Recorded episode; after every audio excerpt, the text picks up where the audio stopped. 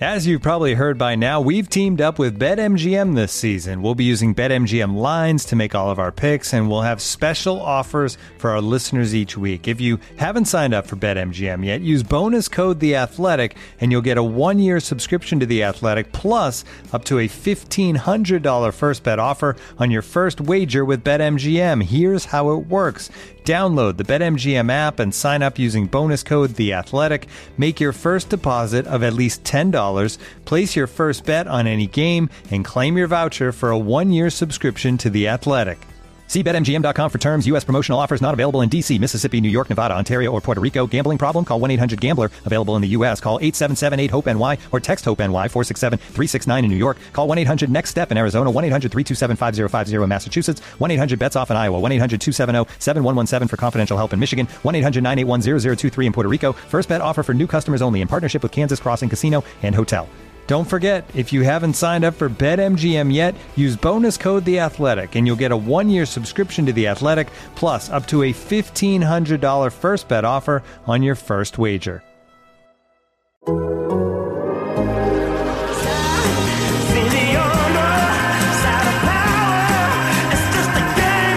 755 is real with David O'Brien and Eric O'Flaherty is on the air now. Welcome back to 755 is real. I'm David O'Brien, Braves writer for The Athletic. I'm with uh, Eric O'Flaherty, former Braves reliever and my co-host. What's up, Eric? How you doing, man? Uh, just making sure my wife didn't get me decaf coffee. Oh, good lord, that'd be grounds for divorce. We've made it through a lot. We'll be we'll be all right. You've made it through a lot, but not that. No, that's that, that's that's gonna cost her. Probably explains why I'm not married, though, huh? Yeah, yeah. You got to work some stuff out. well, I have not remarried, and it's been a long time. um, yeah, I wasn't very good at at meeting halfway. I believe. Hey, you. man, come on, come on now. um, Braves are sixteen and two in June. How about that? Would you take that? Even if the two losses were to the Cubs, I think it's I funny think I'd that, take that. You, you know a couple of the losses to the Cubs could have been flipped. You know that it just emphasizes how hard it is to go on a winning streak like they did. That you know you could play a game and a factor as little as the wind can change a whole game. oh my God, it did because they're a team built on home runs. Yeah, and they in, tho- in those particular games because they have won some games this year playing small ball, but they could not do it in those two games. yeah. And the Cubs were that one game when uh when Kyle Wright gave up 11 hits, nine of them were singles, and one of the other was was Heyward's little double that was just a spinning little bloop that landed in front of Duvall and went straight to the side for a double. yeah. which Duvall should have played differently, even though it's not much you could have done about the spin. But he came in, charged in, and got too close to it. You know, if you're not going to catch it, then let it do what it's going to do. Yeah, yeah, but, but yeah, Wright didn't even pitch bad in that game, and he gave up 11 hits. But they come home. They ended up, you know, that was a big win, getting that last win in Chicago Yeah. to avoid the sweep and win at 6-0, win it convincing fashion again. Hit a couple of bombs in that game. Got a great pitched game. So you cut. So you end up. I mean, it just says what one one game can do on a road trip. How it can t- completely change the tenor of the road trip. You win that game. You come home with a four and two trip instead of a split and getting swept. A split trip and getting swept by the Cubs. You come home with a four and two trip, and it's just like that was a good trip. You know? yeah. I mean, you you're going to lose a few series on the road. Yeah. you Yeah. know, but you, they that's what everybody always says. You know, you want to play 500 on the road and, and win series at home, but you go four on four and two on any trip, you're super happy with it. But getting swept by a team that's you know struggling in their own right with the Cubs is that can kind of you know hit your momentum a little bit. But yeah, they Yeah. came home and put it right behind them. Um, last night's game was really that was a hell of a game, man. It had a total playoff vibe to me. Uh, the Giants Braves last night. Braves Yeah. went two one on Orlando Arcia's walk off in the ninth with two out. Obviously, the ninth with two out.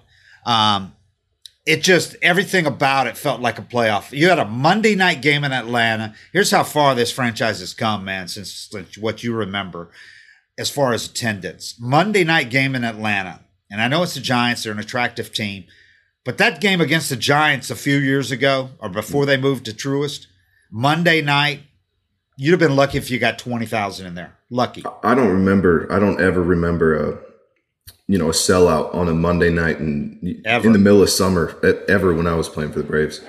Hot as hell yesterday. Sellout crowd of over forty thousand against the Giants. Um, it like I said, it had a playoff vibe to it because it was such a well pitched game between Fried and Logan Webb, just not not fucking around, throwing strikes, boom, boom, boom. You know, it was a pitcher's duel. Um, good, great defense. Duvall play had two hellacious catches last night. Um, the phenom Harris made a great throw that almost cut down Pederson. It was beautiful throw. Um, and then, and after those two turn it over to the bullpens, I thought, you know, because they loaded the bases up in the eighth against Fried. And I really thought uh, Will Smith did a hell of a job coming in, just giving up one run on the single, the line drive to first. You thought, okay, this thing, they could blow this thing open right here. But he gives up that single to, uh, to, to center. They limit him to one on that. And then Harris gets out of that with that terrific play by Olson at first base. He goes over, fields that ball in, in foul territory, is where he fielded it, and slips. And somehow, while he's in the air falling, he threw a perfect toss to Har- to Will Smith, who hustled like crazy to get over there, catches it in mid stride, gets his foot down just in front of a fast runner. Huge out right there, man. That was big. Yeah, you know what's nice about that play is that Will happened to be running toward him, you know, so he was in line with him. Right. Because most of the time, and that play gets messed up all the time, especially if a guy slips or kind of fumbles the ball. But you don't practice a lot throwing to a moving target in baseball. Yeah. So it was at least nice that he was running to him and he could just throw it directly at him instead of having to try to time it, slip, and then. But still, just to keep your just to keep your focus and, and be able to flip it to him like that. And the pitcher's covering. I mean, how many times? you know, Yeah. the whole Yeah. I thing mean, it has to be perfect. It has to be perfect. Everything has to work. and Olson was literally falling while he did it. I mean, he was slipping and threw it. Perfect toss. That was a hell of a play, man. Um, Will Smith, that was really that was a that was an impressive performance there. And then Kenley Jansen, dude, did the, did the best Kimbrel Pete Kimbrel impersonation. Not Kimbrel Yeah, now, did. but uh, Jansen gets two on two in scoring position with one out and gets out of it with nothing.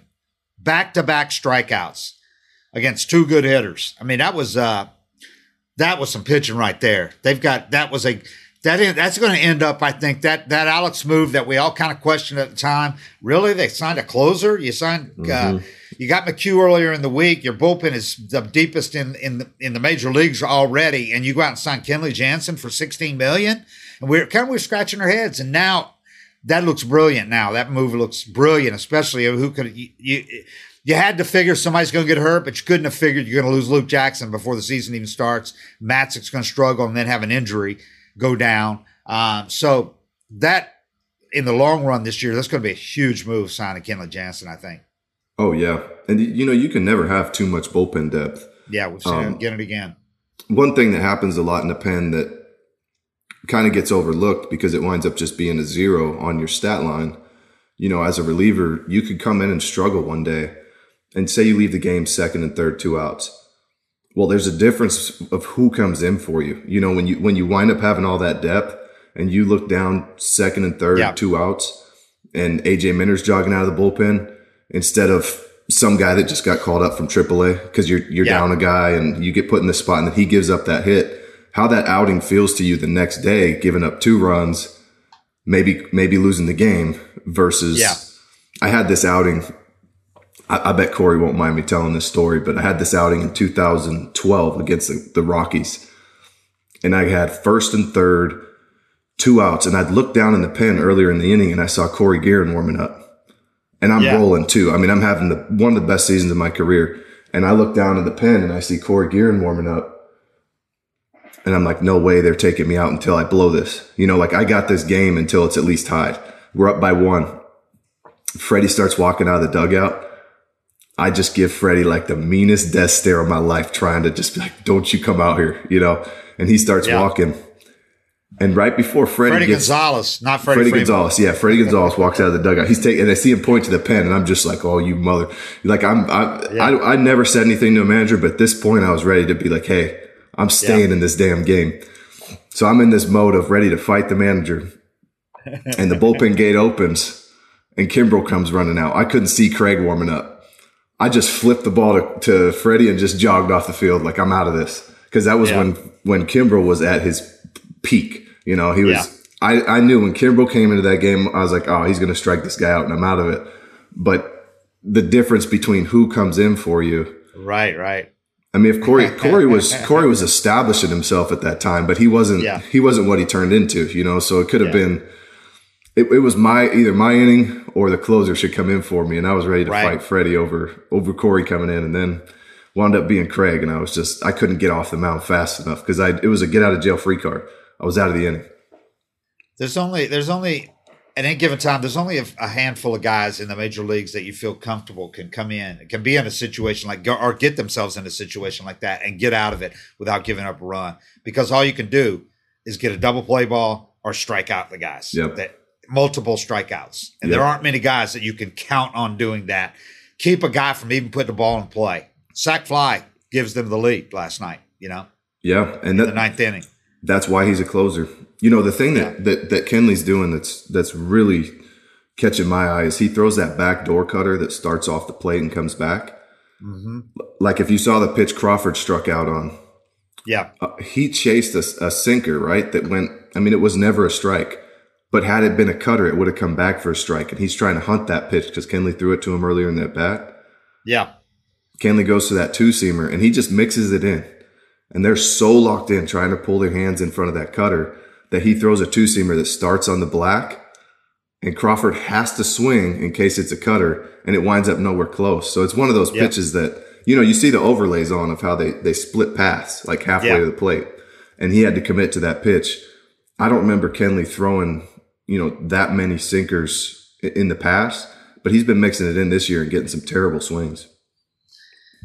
Speaking of man, pinch hitters. How about the, the how deep the Giants are, man? I mean, you can see why they're such a good team Mm-hmm. Yeah. because you don't see this much anymore with the DH. Um, I mean, they go to the, the Braves go to the bullpen, and he's got these guys lined up to come in to pinch hit. I mean, they are tough. He brings in in the ninth inning. He brings in uh, uh, consecutive pinch hitters Brandon Belt and Joc Pederson Yep. you know? And then you got Brandon Crawford to finish that inning. And Joc almost got Kenley. I mean, oh my God. He hit that ball so far, dude. He turned, Joc can turn. on anything. Oh my, I, you look at him and you're just like, where does so much power come from? He's got a big ass and legs though, Mm-hmm. and he just explodes. He's so athletic. People don't realize what a great athlete this guy was or is. But we, I think we've talked about this before. He was a great wide receiver in high school. Like Was he? was recruited by that. who's the best wide receiver in the in uh, in the uh, NFL? Green Bay Packers. Who is it? I don't know. I don't watch football. Look it up. He Okay. played. He played with Joc in high school, and Joc was the starter his senior year ahead of him. Over him? Dante.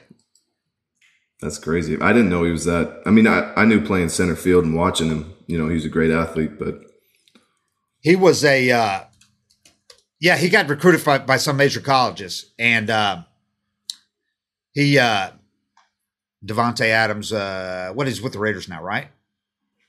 What's with asking the wrong guy. Help us out, Cam. Yeah, he was with the he was with the Packers, now with the Raiders. That's right. But yeah, he he was behind Joc Pederson in high school. You tell people that, and they're like, "What?" yeah. That's why Joc did the one thing where he did a uh, he did like this one time, like made a thing. I think it was like this, uh, like he was catching a ball. They said that was for him for Davante. But anyway, um, but yeah, he hit that ball, and I thought I thought it was staying foul for a second, and it just kept drifting, but it didn't go foul by far. But hit that had to have been 480 feet, and it Oh, was sky it. high too, sky high. It was He over the just- top of the foul pole. Yeah. He can just pull his hands in. I haven't seen too many guys that can pull his hands in and keep it fair like that. But when I watched that matchup, I was like, man, Kenley's cutter coming into him. He's watched Kenley a lot. You know, they're former teammates. He knows the drill here. This could, Yeah. you know, I thought that ball could happen. And luckily it was foul. But then he went, you know, he went through him a curveball and a two seamer and kind of messed him up and, and changed things. But he wound up Yeah. dinking a curveball through the shift. But to come off the bench and do that, man, Jesus! It, but uh, how about so the re- how, about, how about the standing ovation he got? I thought that was so cool, man. Yeah, he gets a standing ovation when he comes in and does that. Um, and he got it, and he got his ring. yeah, yeah, he got a standing O when he got his ring before the game. The presentation was cool. Uh, he had uh, he had Luke and uh, Ian Anderson gave him the ring because those are the those two and a couple other guys are the ones he's talked to the most. Uh, he's kept in touch. He keeps in touch with all the time and text and everything. So Luke came back and went out there and gave it to him, or came. Luke's here. He just but uh, obviously he's hurt, but he's been around. He he's been hanging around a lot anyway. Um, so yeah, that was uh, it had a little bit of everything last night, but once again, you know, big hits from d'Arnaud, the first home run. I mean, d'Arnaud's got 10 home runs now. He's quietly having a terrific God, he does it so quietly. Yeah, yeah, he really does. You know, so much attention on, um, understandably so, focused on Contreras, who's got like nine homers in, you know, half as many at bats. But yeah. d'Arnaud is quietly having a terrific season. And I talked to some pitchers yesterday on the team. They said, like, uh, I'll show you the, I'll, I'll give you the quote, but AJ Minter said, I wouldn't be having the season I'm having if it wasn't for for for uh, d'Arnaud because he said in uh, in Minter's uh, words, he said he makes me feel invincible out there. Oh, that's awesome. Yeah, that's what a, you want from your catcher, isn't it?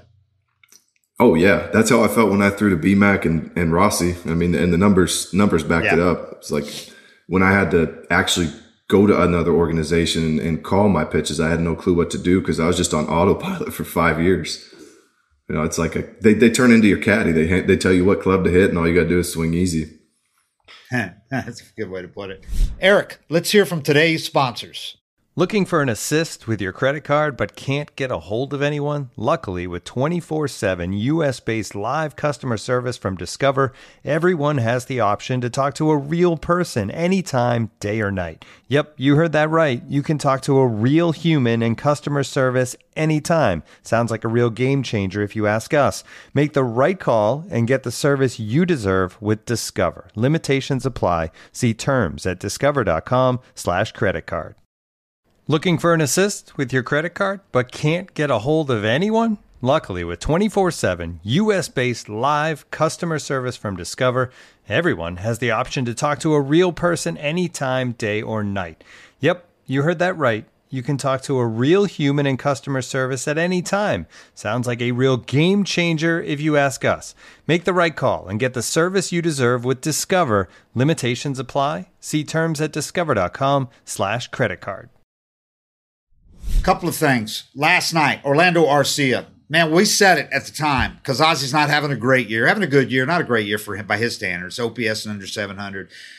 We didn't think Arcia, we didn't think the Braves would miss much at all with Arcia because this is a guy that played shortstop, was a was a starter for Milwaukee for a couple of years, has a better arm than Ozzy, and we've already seen that on a couple of double plays. And this is a guy known for getting big hits when he was with Milwaukee, including yep. a couple in the playoffs. Well, he gets his walk off last night. This guy's had two walk offs in his limited duties this year, and he's got five career walk off RBI now. He has converted two of his three walk off opportunities this year. Among big leaguers with at least three walk off opportunities, he's two for three in those chances. Only four players have better batting average in those situations. Jose Trevino of the Yankees, Jake Burger of the White Sox. Jake Burger, you might remember that name because he's the only guy that's come yeah. back from twice torn Achilles, and he's raking. So Soroka's got to be feeling good about that. They had the same surgeon. They talked a lot about the d- double Achilles tear. So Jake Burger's been raking for the White Sox. Steven Kwan and AJ Pollock. Uh, those are the only guys that have done more in in, in that as many at bats with uh, uh, game on the line or in uh, uh, walk off opportunities. So anyway, Arcia really making the most of this chance that he's got this year. And you know, the Braves signed him to a two year deal, really low price deal last year, late in the season or after the season, and um, that's going to be a big signing too because this kid, uh, he, this guy is showing that he can play every day if you need him to, and if not, he is a great piece off the bench. I'm just the most impressed with. I'm, I'm always impressed with guys that can get playing time and have it taken away and not have it affect them. You know, just yeah. have that positive attitude and, and wait for their time again and be ready because you know he's been in the league long enough that he knows he's going to get a chance to to get. There's going to be injuries. There's going to be something coming up. A guy's yeah. going to go in a slump. he's going to get his shot. But staying ready is is really hard because you're working every day. You do all your work, you feel great, and on the day you feel great, you don't get to pinch hit. And Yeah. then three days later, you have your one day where you're feeling like ass, and guess what? Somebody's sick, and you have to start. And there's there's just no consistency to it. You know, uh, he for me, look at what it did to to like Camargo Yeah. not playing every day. Yeah. You know, he was so great when he came Yeah. up, and then then they kind of threw him in that role, and Good he's never been the same.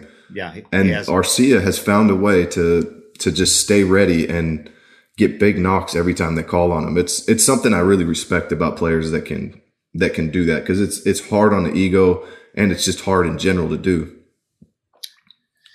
You know, it's helped spending time for sure. It's helped around Pablo Sandoval early last year, who was the ultimate bench guy, you know, when he was on before he just showed his age. But I mean, um, as far as learning how to stay hot, and get hot, Yeah. and know when you, when and, and pay attention to the game and know when your when your chance to pinch hit might come up or whatever.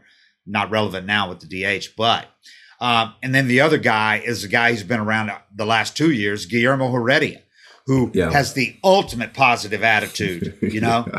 And you can't help when you're around that guy and he's always upbeat and positive, you can't help but be the same way. I mean, Guillermo reminds these guys every day, you know, just by the way he is and the way he acts, that man, it's great being here. This is awesome. We got a chance to win, and we're a big part of this thing. We're going to get a chance to hit at some point and play at some point. We got to be ready. I mean, he's just uh, like it's it's invaluable. We've talked about Heredia, and what he's meant to this team the last two years, but people that think that they can just when they need to make a roster move and they keep pointing to Heredia and go, ah, Heredia, unfortunately, might be the guy to go. No, because the Braves officials see how important he is to his team, regardless of what the stats are. Yep. He's huge.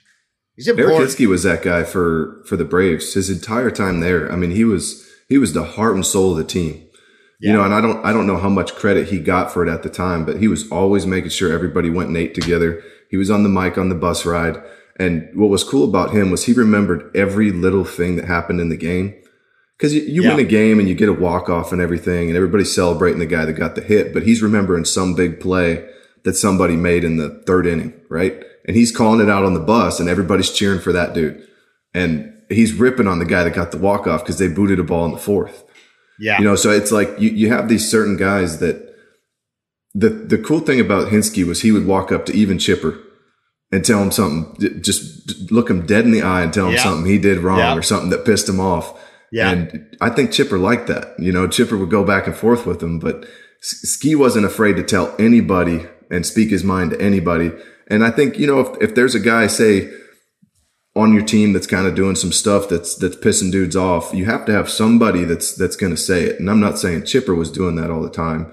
He would Right. more just make fun of something about, you know, he called Chipper old or something. Right, But right. I'm not going to say that to him.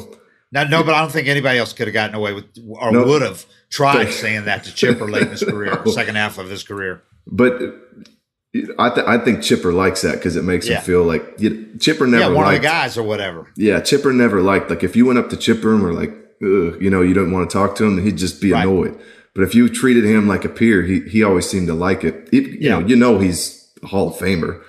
You're not you're not taking that away, but Hinske would say something to him, and he just he'd say anything he wanted straight to your face, look you dead in the eye, and Yeah. not even flinch. And you just like, God dang! But most of the time, he was right on all of it.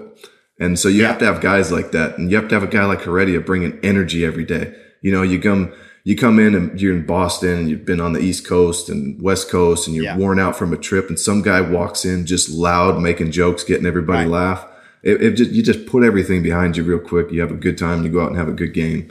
And but that those guy's guys, not and that guy's not even playing. That guy's not even getting a chance to play like you are. and it's hard to do that when you're not playing. But guys that can bring that energy and you know, it's another ego thing and it's another thing where they're not wrapped up in themselves. It makes everybody else not be, you know, into their own problems. But you Yeah. can't replace that. You know, it's it's a really hard role to be in. And like Heredia's energy, I can't go fake that every day. That's just Yeah. who he is.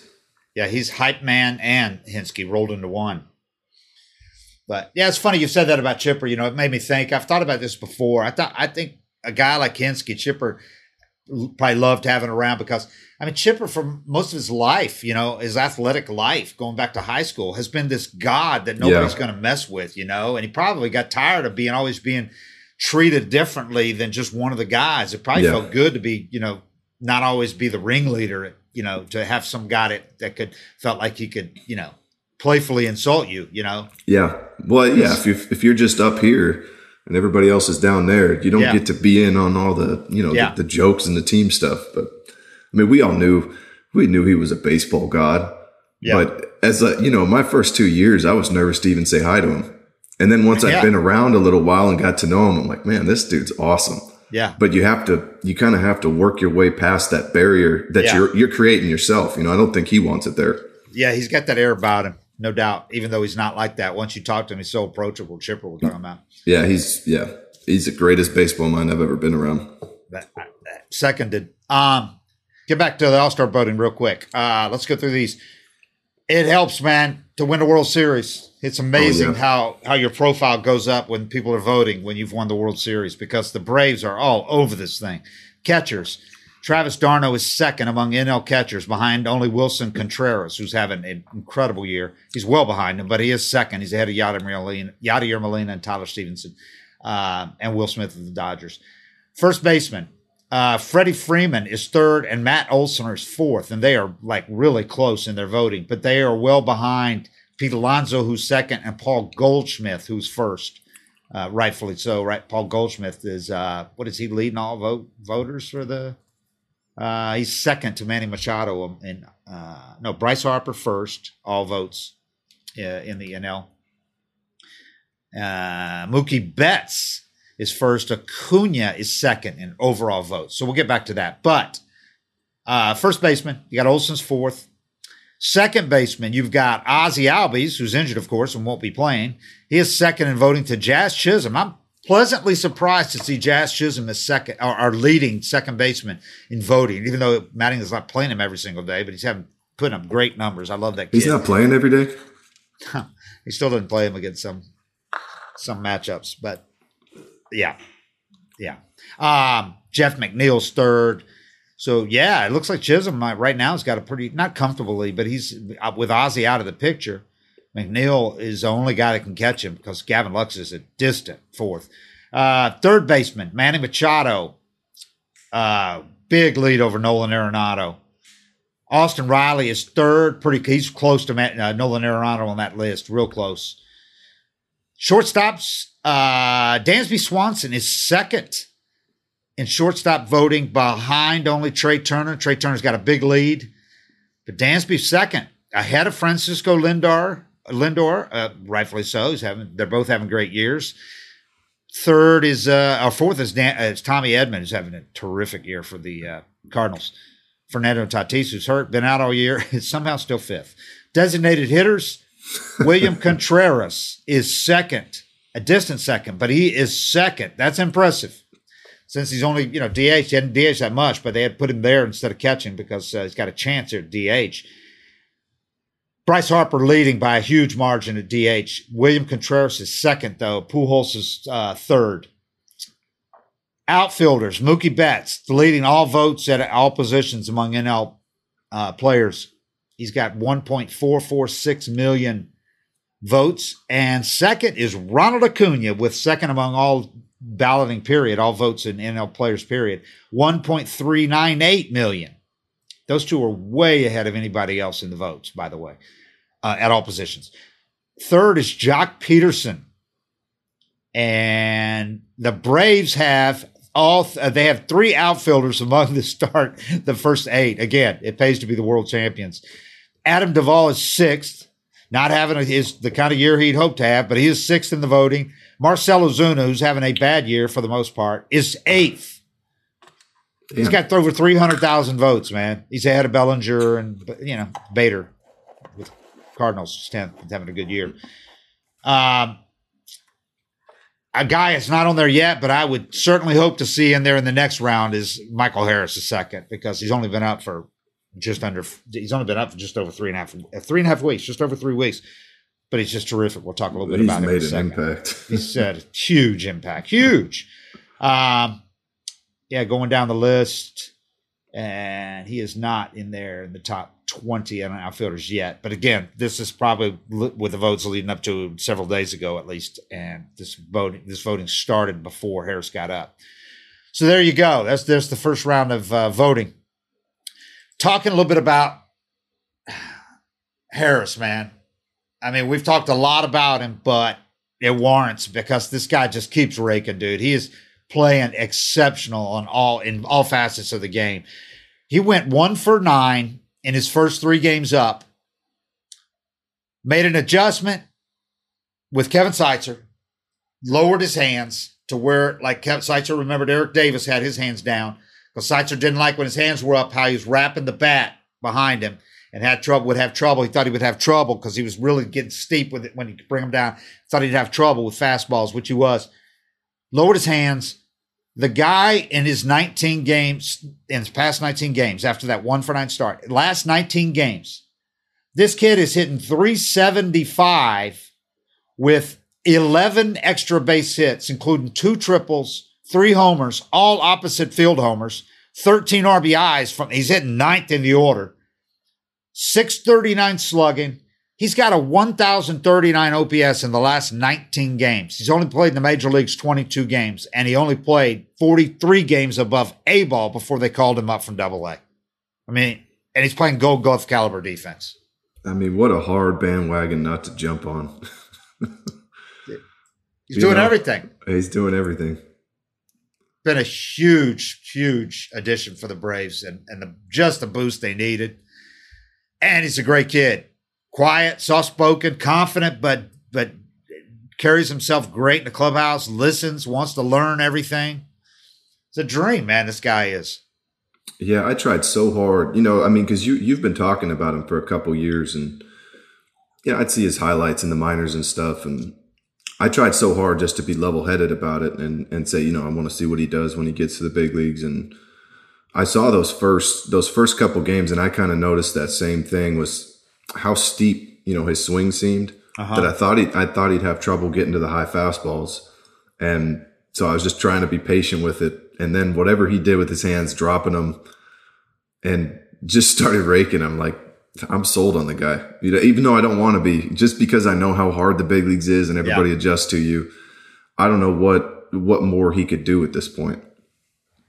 Yeah, yeah. I mean, uh, this is what the, this is beyond anything the Braves could have reasonably hoped for. And yeah. uh, and you know, also it comes at a great time because he's hitting ninth, which when Acuna's going well as he was, That's it gives ideal. The, it basically gives the Braves consecutive leadoff guys because this guy's a leadoff guy in every aspect as far as. Uh, yeah, you'd want him to walk a little more, I guess, but he's not chasing a lot of pitches. He's not striking out much. He's getting, he's hitting for a high average. Obviously, got a lot of speed.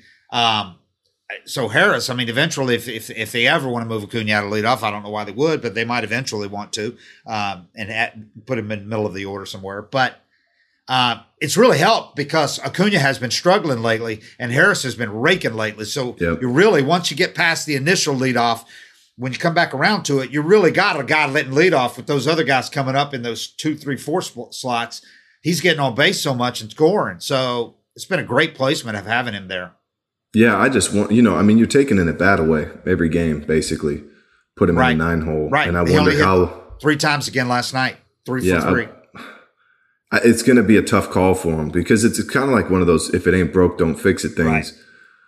But when he's hitting like that, it's you know, I I think it's only a matter of time before they have to change something and and move him up if he keeps doing this because I mean, a guy hitting like this, you you want him getting as many at bats a game as possible, and I know it works putting him in front of Acuna.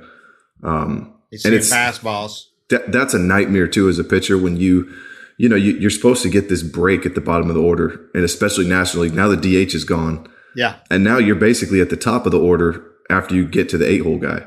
Yeah. Who's not, you know, I mean, there's when this lineup is is really going, there's just no breaks at all and putting him in front of Acuna, you got speed, speed back to back, and then you're going to mess with some power. It's a lot for a pitcher to take on. Yeah, you got Duvall hitting seventh. You make a mistake to him. I mean, I know he's not having a great year at all, but it, it, we've seen recently what he can do when he gets hot. I mean, he can hit it out of the park at any time in any park. Yep. And you have Arcia hitting eight, who hitting eighth. Yep. Guys, let's take a quick break and then we'll finish up the show.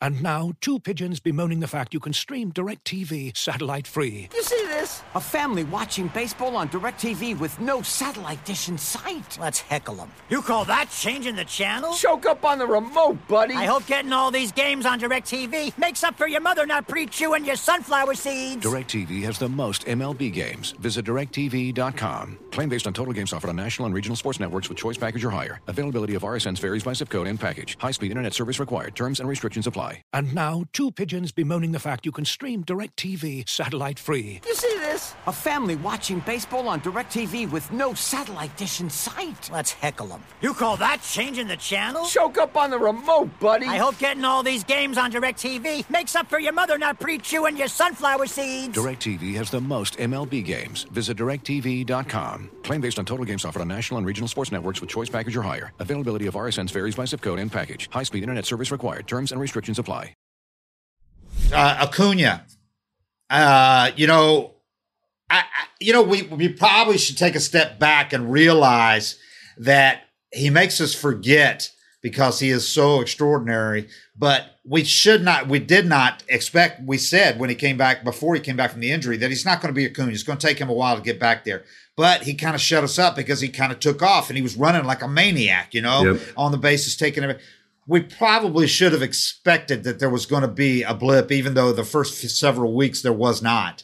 But once he started playing every day in the outfield, because initially they were playing him like two out of three games. Yeah. They weren't playing him day games after night games. They were DHing him, you know, like a, a whole series on turf. He didn't play in the outfield, DH. So once he's been playing every day in the outfield, that might have something to do with it. But we we, we should have known there wasn't going to just be such smooth sailing. He's not Superman. I know he looks like it at times, but he's not. no, I mean that I kind of had that same mindset, and then when he started doing what he's doing, and he's Yeah. so special, it's kind of like, all right, this is just what he does. You know, he's just he's going to be this guy. And you're right, though. I mean, it's it's it's easy to forget that he missed so much time, and you know, right now he's basically at the end of a normal spring training, and you see a lot of guys yeah, yeah. do do really well in spring training and then have a little slump to start the season. But he's um he's he'll lock it in. You know, I mean, he hasn't. You you lose practice of adjusting too. Yeah. You lose practice of of shortening your slumps and making adjustments. And Yeah. we've talked about so many times you can have one bad habit pop up, and I think that's the one thing that all that time off um, kind of cost you is you lose a lot of your keys and you have to find new keys because his body's moving different. He's had he's tweaked a few things in the outfield. You know, I think it was like a groin or something that kind of Yeah. bothered him or his hip. Yeah. Um, and Groin. he's running on a new knee, so his body's going to feel a little different, but he's going to have to kind of go through the process of, of learning his keys again and making adjustments. But, you know, as far as I don't think you could have asked for him to be moving better than he is. oh yeah, that's the important thing. That's the the important not thing. causing problem, then he's running like crazy. Yeah. I mean, he's healthy. So he- Yeah. there's no doubt in my mind. You know, he goes through a slump here and there, but he's going to be back and, and he's moving like you, like you want him to. And the thing is, with Acuna, we know how fast it can change. I mean, nobody's going to be surprised if he goes out and goes three for four tonight with two home runs. That's how good he is. Nobody will be surprised. I wouldn't be surprised if he hit eight homers in a week. Yeah. I mean, he can do anything. Yeah. So that's the least of their worries right now. You know, and and I'm, pro- I'm sure he's pressing because he was raking. By the way, the previous 27 games, 20, 27 games, because he had that little right when he got started, throw those out. The first, the 27 games though, before this slump, he hit 340, 14 extra base hits, including Yeah. six homers, nine steals, 15 RBIs in 27 games, had a 434 OBP, 1,034 OPS in that span. Yeah. And it, I, we talked about it before the show, but I think one of the best things that can happen for Acuna is Harris doing what Yeah. he's doing because that's going to drive him. You know, another young guy, fast, cannon of an arm, Athletic, yeah. just a lot like him. You know, to Opposite Just- field power, everything. you know, I mean, there's just certain guys that they don't want their thunder stolen. So it's the more that the more that Harris does, the more it's going to drive Acuna to do something too. Harris doing plenty, as we said. Three homers among his nine hits on this six game trip that ended Sunday. Youngest player in baseball, younger than Wander Franco by a week. Three homers and nine hits, all of them opposite field, Yeah. including one at Wrigley Field, where the only two homers were hit in the first uh, two games there when it was windy. Seven RBIs on that trip. He's hit ninth in the order. Didn't Yeah. strike out more than once in any game. In fact, he's only struck out twice in two of his 22 major league games so far. Yeah, and well, one of them was his first game, wasn't it? Uh, not, I don't think it was first game, but it was one of the like one of the first three or four. Yeah, he came up a little antsy, He and struck out another. first at bat. I remember that. Yeah. chased three. yeah, I mean, he had that. but that was against. sure. Alcantara. Yes, yes, That's- all those change ups. Yeah, Yeah. he's chasing. Um, so, uh, yeah, Ian Anderson was talking about it. Ian Anderson, yeah, three backside home runs. That's what they call the opposite field. He said three backside home runs. He goes, it's fun to have him out there. He plays hard. We all love him. Yeah, Uh, and one of them was a no doubter. That one and what the second one he hit in Washington was. yes, he, I mean, he got to take his it. time on that. Yeah. Yeah. All of his home runs, none of them have been fence scrapers. They've been line drives or deep. Um, Yeah, I mean, he when he pulls a ball, I think it's going to go like 450. Yeah, yeah. And he put he almost had his first pulled home run last night. Triple that one foot. You know that wall, the brick wall is about. I, I, I should know this, but I think it's about 15 feet, at least 12, 15 feet. And he hit it Yeah. off the top of that wall, like a, less than a foot below the top of that, or he had his first pulled home run last night. And he missed That- that ball. Yeah, instead he had another triple. Yeah, Um, speaking of rookie phenoms, Spencer Strider starts for the Braves tonight, and he is becoming must see TV, man. That Yeah. big arm, 99, 100 mile an hour fastball, the little spin after he throws big pitches and strikes a guy out, the mustache. You got fans in the crowd now are wearing fake mustaches, kind of like the Pearls last year. So it's uh, it, this is going to be fun watching him again tonight in a big series, playoff atmosphere again. I'm going to be interested to see how he responds. yeah, it's going to be hard to. I think we talked about it a few weeks back, but it's going to be hard when you know Soroka comes back. He comes back healthy and he's throwing the ball well. The way Strider's throwing, Yeah. Yeah. Good problem to have. yeah, Good problem to have. You know, and I mean, I know Soroka, it's, uh, it's just so there's they still there's still it's not going to happen right away. Soroka hasn't even started throwing a rehab assignment yet. When he does that, it's going to be 30 days. yeah, So, um, but uh, you know, one of those guys is going to have to pitch in long relief. We know Strider can do it and be incredibly effective in it. But if he's doing what he's doing now, starting, maybe with Soroka coming back, if they want to be able to control his innings, although you know you kind of handcuff yourself with a guy in a in a bullpen that you that you want following a strict kind of regimen when he's coming Yeah. back from an injury. I wouldn't like that. Right. So who knows? They got to do something, but you know what we said, and usually is plot. These usually these situations take care of themselves. Usually Yeah. somebody unfortunately gets nicked up, has to go on the IL, whatever. Usually these things take care of themselves. If they don't, it's an even better problem to have. Yeah, I mean, yeah, you'd prefer it didn't, and you had to make a tough decision. You know, Right. I guess you could you could do like a piggyback thing um, Right. because I don't know what what kind of innings you're going to be expecting out of Soroka, but I wouldn't expect a ton. Uh, you know, no, not, not more than four or five this season. I wouldn't think, but but Strider's built up to five innings, and Soroka gets you through four, and you're up by three. You know, you Strider's at 100 pitches now. You know, Yeah. if he's efficient, that guy, he could go seven. You could wrap up the game. But Strider, uh, I mean, if you need to control Strider's innings if, by that point, you know, because if you get if you look at what his career highs under hundred, if you need to control his innings, you could certainly have him pitch in relief again and have it be a devastating multi-inning guy like Hader used to be before Yeah. Hader went to single inning closer. Yeah, and sometimes that that role is even more valuable than a starter. You know, what I mean, just being able to pick and choose a guy that has that kind of stuff when you bring him in. those high I just- leverage innings. I would hate to see.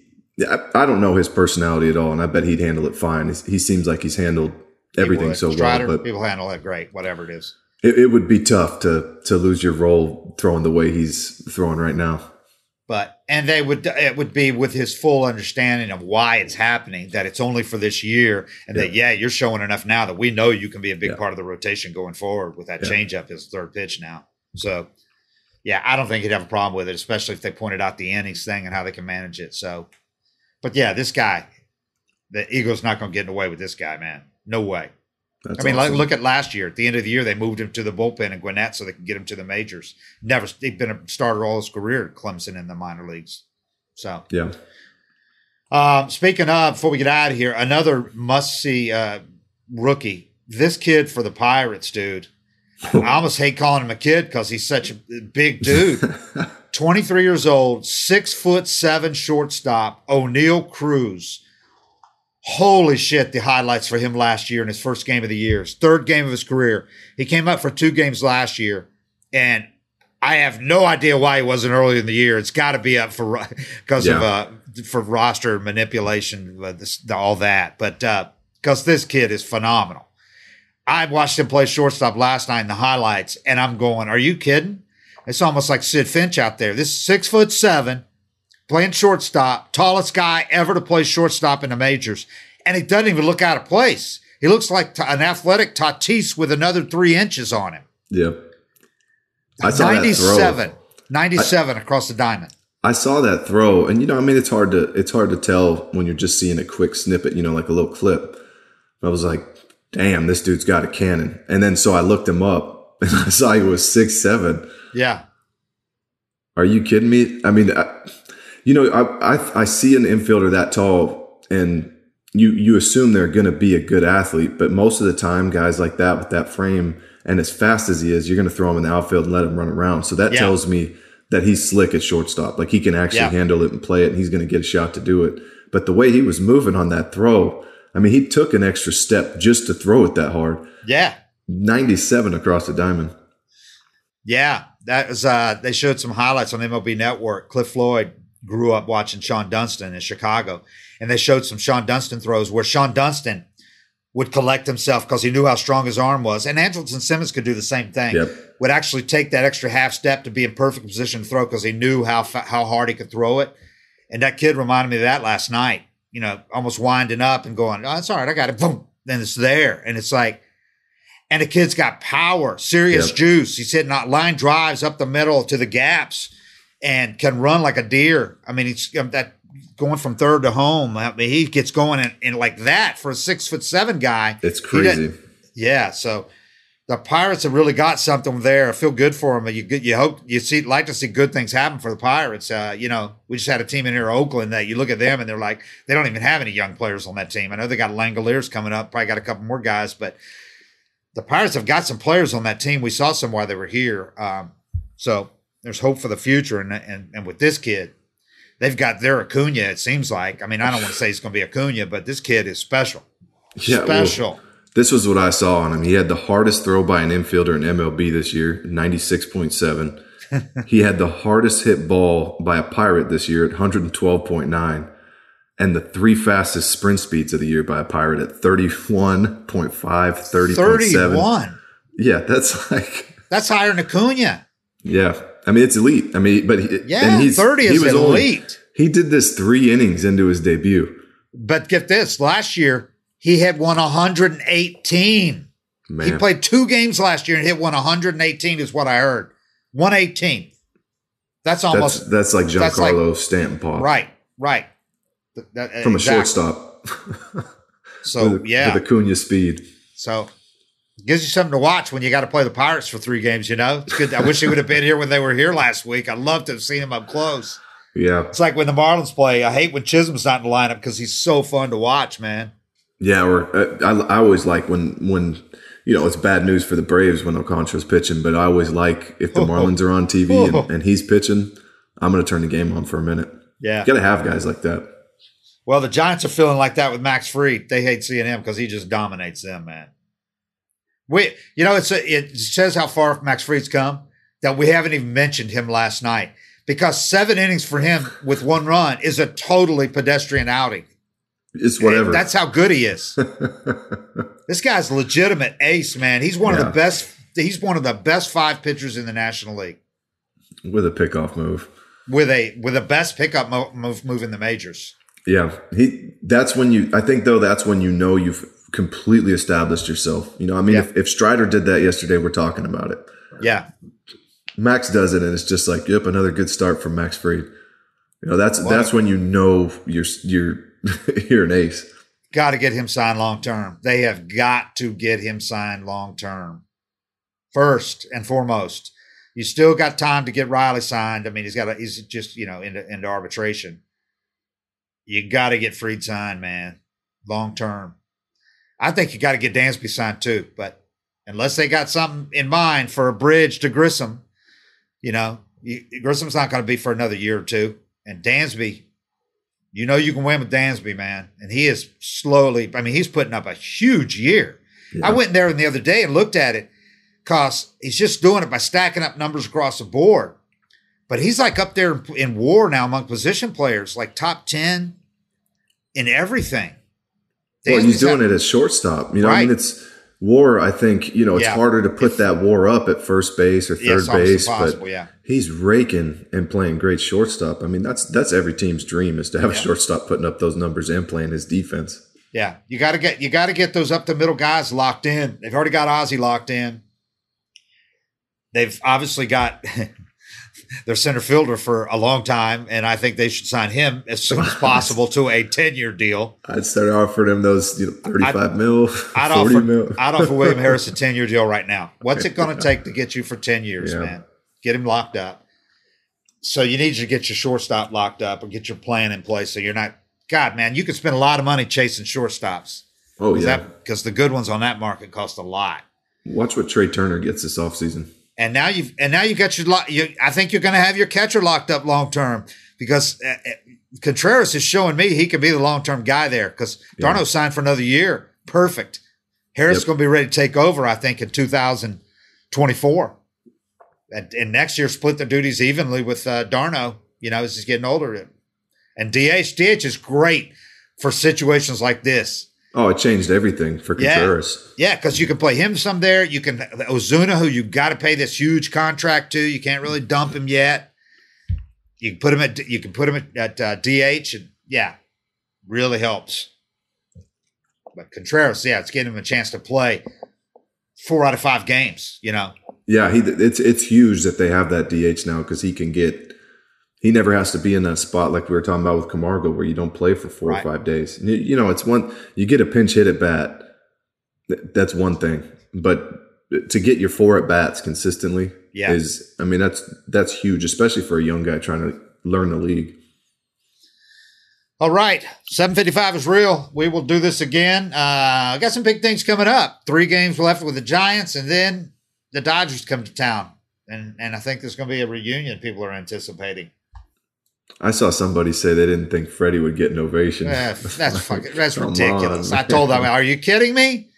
Are you kidding me?" Well, that's people that get too too caught up in Twitter because Twitter can be a really negative place. Yeah, and people think that there are other like minded people when it's kind of an echo chamber there. But when you go to the ballpark, it's different. You know, there it's just a different vibe, and the people at the ballpark are pro Braves and they want the team to win and they're not nitpicking, you know, and they're not worried about, you know, did Freddie really want to stay? They know Freddie wanted to stay. Yeah. You know, his agent screwed it up. Yeah, Freddie should have told the agent, make sure you get the best deal from the. So Freddie yeah. has some responsibility too, but that doesn't change the fact he wanted to stay, you yeah. know, and whether it works out for him great, it'll, it'll work out for him great now because he's a great player and he's home in LA, but he wanted to stay. Yeah. And that doesn't change anything what he did for this organization for over 11 years. No, and if he, you can he, let that. And they won a World Series. From, yeah. I mean, it's going to be the ring. biggest ovation that we've ever seen at uh, at uh, Truist Park, other than the Braves coming home after winning the World Series. I mean, and having that victory parade. Freddie's going to be the biggest ovation we've seen. Yeah. You know? Yeah. And he deserves and it, it. And the only one that might rival it is when Soroka makes his return to Truist Park. That's going to be pretty big. Yeah. So, anyway, all right. 755 is real. We'll talk to you guys again. Thanks, everybody.